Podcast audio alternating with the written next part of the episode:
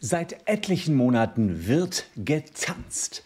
Die Jerusalema Challenge ist in vollem Gange, gerade bei Mitarbeitern von Krankenhäusern, Feuerwehren oder Polizei ist dieser Tanz beliebt und er ist sowas zum Corona-Song des Jahres geworden. Aber wir haben hierüber auch schon berichtet, er ist auch zum Abmahnsong des Jahres geworden, denn Warner Music hat Polizeidienststellen und andere abgemahnt, die diesen Song illegalerweise getanzt haben, ohne vorher um die Rechte zu bitten. viertausend Euro sind dafür fällig geworden in einzelnen Fällen. Doch es geht auch anders. Wir hatten eine Anfrage für die Lizenzierung des Songs. Das heißt, äh, unser Mandant wollte gerne ganz offiziell mit seinem Verein diesen Tanz tanzen und wollte auch was dafür bezahlen. Wie viel er bezahlen muss und äh, wie so ein Lizenzverfahren mit Warner Music abläuft und wie auch ihr die Jerusalema Challenge ganz offiziell und legal tanzen könnt, zeigen wir in diesem Video.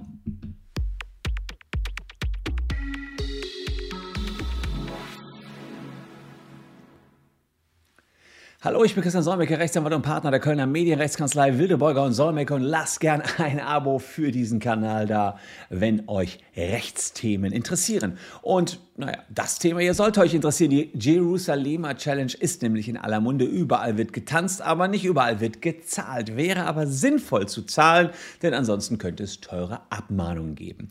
Und wir haben einen Mandanten, der wollte gerne ganz offiziell und ganz korrekt sich verhalten, was ja auch gut so ist. Und er hat uns gebeten, für ihn die Lizenzverhandlungen mit Warner zu führen. Wie diese Lizenzverhandlungen gelaufen sind, das bespreche ich jetzt mit meiner Kollegin Renate Schäfer. Die kennt ihr auch aus unserem Kanal W B S, die Experten, unserem Zweitkanal, unten auch nochmal verlinkt. Und da wir alle im Homeoffice sind, habe ich eine Zoom-Konferenz mit ihr geführt. Viel Spaß dabei.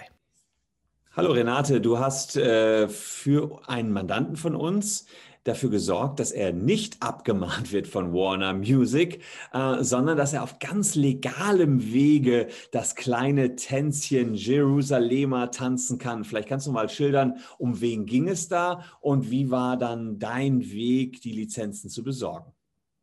Ja, also es ging in der Tat um äh, den Leaders Club Deutschland A G. Das ist ein Netzwerk von Gastronomen. Und die äh, haben beschlossen, dass sie auch auf ihre Situation aufmerksam machen müssen und haben am ersten März eine deutschlandweite Aktion gestartet. Und zwar sollten alle Gastronomen mit ihren Mitarbeitern äh, Jerusalema aufführen und dazu tanzen. Und zwar sollten sie das aufführen in, auf, auf öffentlichen Plätzen oder im Privat, egal, ja, Privatraum. Und sollten dann aber auch das filmen und dieses Filmmaterial sollten Sie dann dem Verband schicken, der daraus ein Video macht. Und dieses Video sollte dann auch auf Social Media verbreitet werden, um eben auch auf die Situation der Gastronomen in dieser Pandemiesituation zu die wir gerade immer noch haben, aufmerksam zu machen. Ja, was das genaue Vorhaben war, das hat mir auch Michael Kuriat erzählt. Er ist der Präsident des Leaders Club A G und er sagt dazu Folgendes. Ja, wir haben äh, uns dazu entschieden, ähm eben auf diese Jerusalem Challenge zurückzugreifen. Wir hatten wenig Zeit, eine Woche bis zur Ministerpräsidentenkonferenz, vorher sollte das passieren. Und da brauchen wir natürlich einen Profi, der uns da berät. Es ist ja klar, dass man dort die Rechte dann praktisch des Musiklabels braucht. Und seitens der Kanzlei wurde ja auch in der Öffentlichkeit schon berichtet, dass das zu beachten ist und dass es da zur Abmahnung gekommen ist.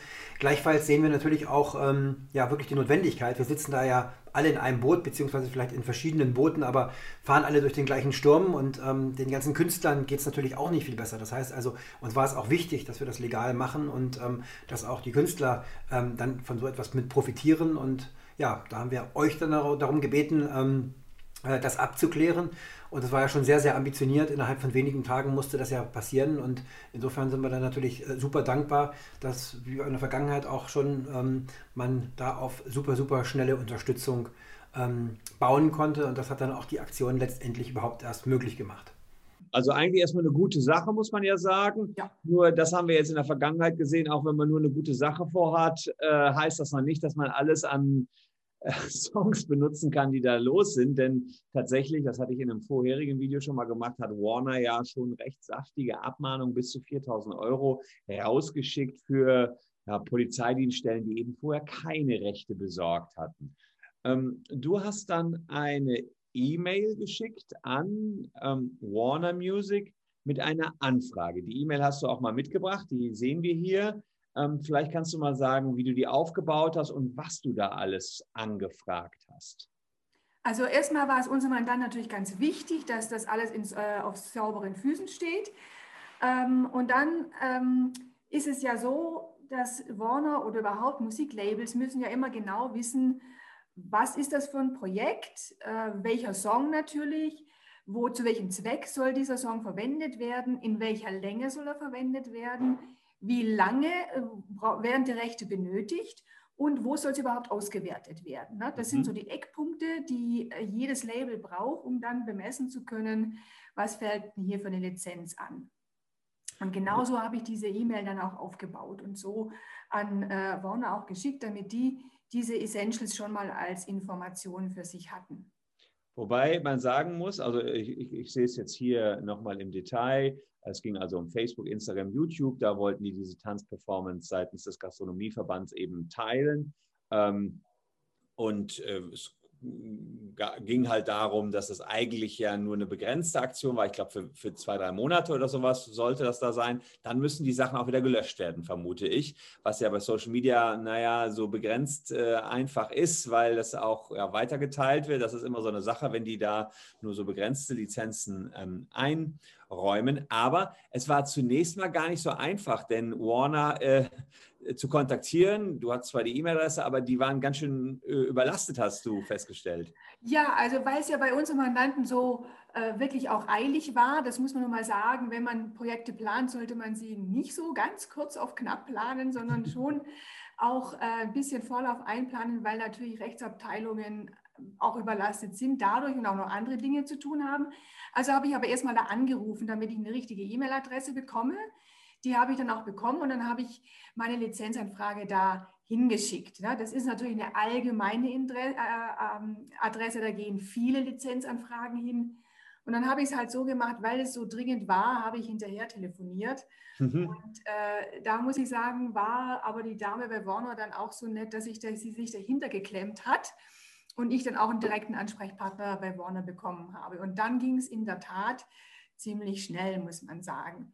Ein Wort möchte ich gerne noch sagen, Christian, zu dem, was du gesagt hast mit dem Teilen. Das ist vielleicht auch nochmal ganz wichtige Information.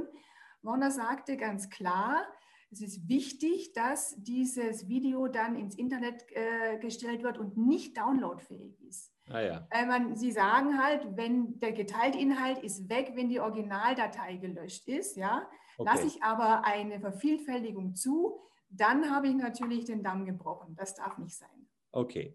Als du jetzt mit denen telefoniert hast, hast du allerdings auch noch was weiteres gesehen. So ganz so einfach war die Rechtslage bei dem Song gar nicht, weil nämlich verschiedenste Leute Rechte an diesem einen Song haben. Vielleicht kannst du da auch noch was zu sagen, wie sich diese Rechte zusammensetzen und wer dann von wem äh, irgendwie Rechnungen bekommt oder Geld bekommt.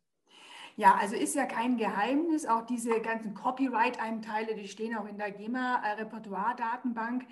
Und hier bei dem Song ist es so, dass Warner äh, Copyright-Anteile hält zu fünfzig Prozent und zu fünfzig Prozent auch noch Sony äh, A T V-Anteile hält. Und das äh, kommt dann nochmal hinzu, dass es muss ja auch der kommerzielle Tonträger noch lizenziert werden. Das wissen ja viele nicht. Ne? Viele denken ja, mit den Verlagsrechten ist es zu Ende. Aber in dem Moment, wo ich einen kommerziellen Tonträger benutze, sprich eine M P drei-Aufnahme, die ein Label hergestellt hat, muss ich die ja auch noch lizenzieren. Deswegen drei Rechnungen in dem Fall. Und die haben alle, also nicht das ganze Geld geht an Warner, sondern äh, jeder hat also seine Ansprüche. Der eine hat die Texte geschrieben, der andere die Musik und mit allem muss man verhandeln. Das ist natürlich, äh, und, und Warner hat aber nur gezielt die Verhandlungen jetzt, äh, so, sagen wir mal, in die Hand genommen und dann auch für die anderen das äh, höchstwahrscheinlich mit. Offensichtlich dürfen die das, ja, äh, dass sie sozusagen als federführenden Verlag für die anderen Co-Verlage dann die Rechte mitverhandeln, genau. Wir gucken uns einfach mal an, was dann daraus geworden ist. Der Mandant hat das ja auch mittlerweile veröffentlicht auf Facebook. Wir müssen jetzt für unsere Mitarbeiter und uns eine Perspektive fordern.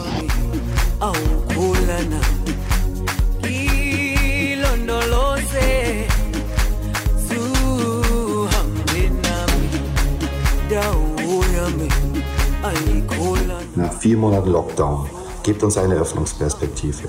Für die zwei Millionen Mitarbeiter unserer Branche ist es genauso wichtig wie die finanzielle Unterstützung.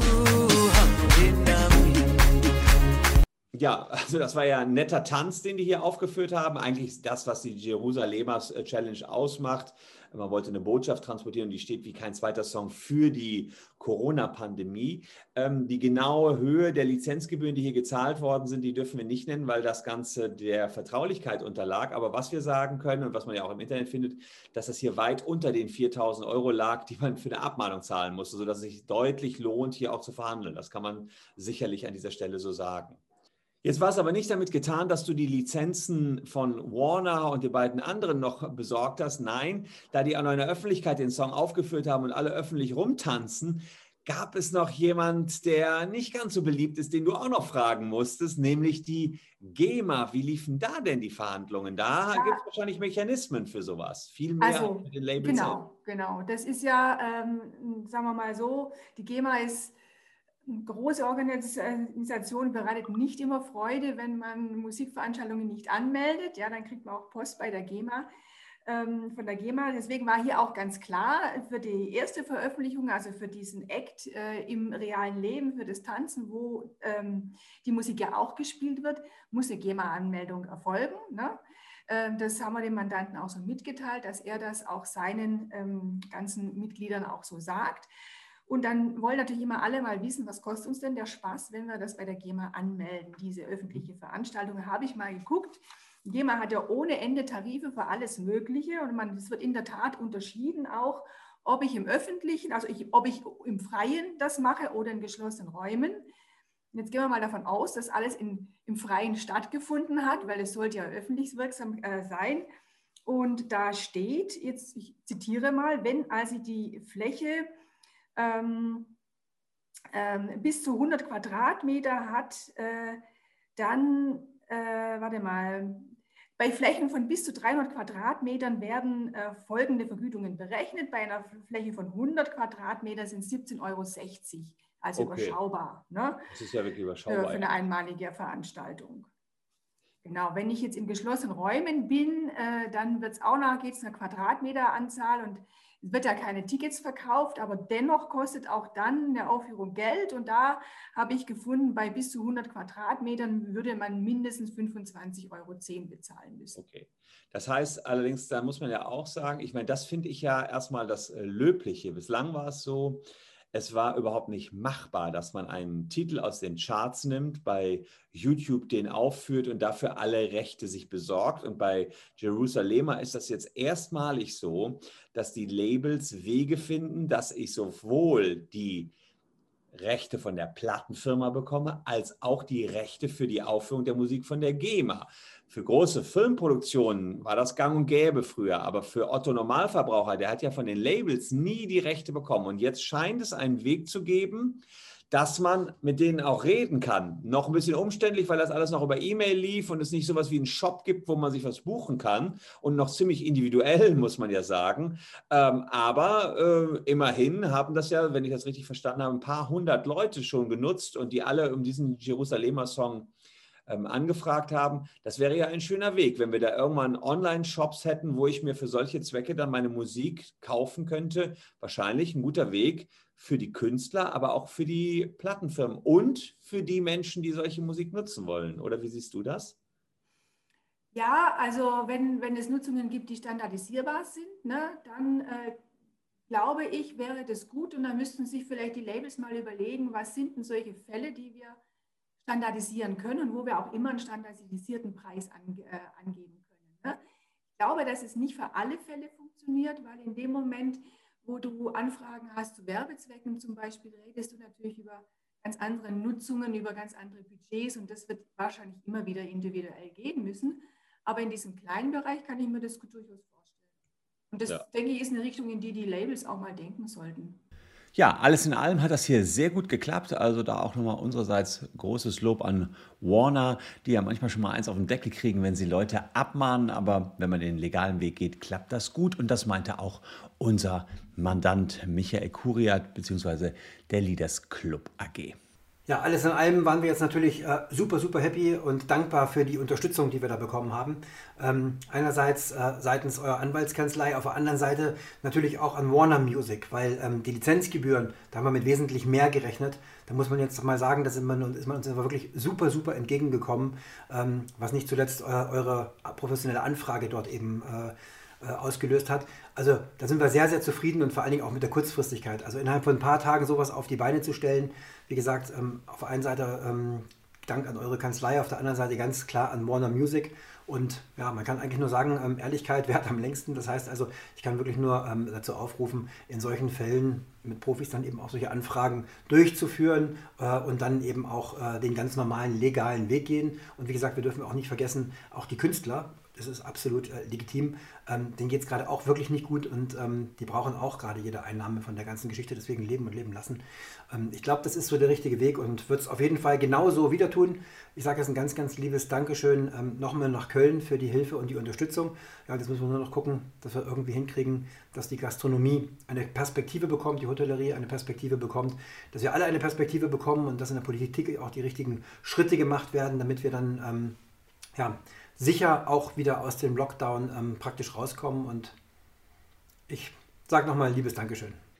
Ja, schön, dass äh, Michael Kuriat und Leaders Club A G so happy waren, dass das zu einem vernünftigen Preis jetzt geklappt hat. Ich selbst freue mich auch, dass langsam es Konturen annimmt, dass die Preise stimmen für die Internetveröffentlichung und dass man überhaupt an die Lizenzen drankommt.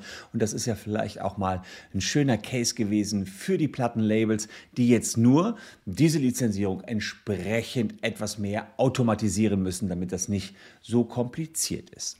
Aber euch kann ich nur raten, lieber vorher Lizenz abschließen, als nachher teuer bezahlen. Und wer jetzt noch Lust auf weitere Videos hat, der schaut mal unten in der Caption vorbei. Da haben wir nämlich den Expertenkanal verlinkt. Da ist unter anderem auch meine Kollegin Renate Schmid zu sehen, die ihr gerade im Video mit mir gesehen habt. Und ansonsten hier noch zwei Empfehlungen, die ich euch auch ans Herz legen kann. Danke, dass ihr dabei wart. Tanzt für mich ein mit. Tschüss und bis dahin.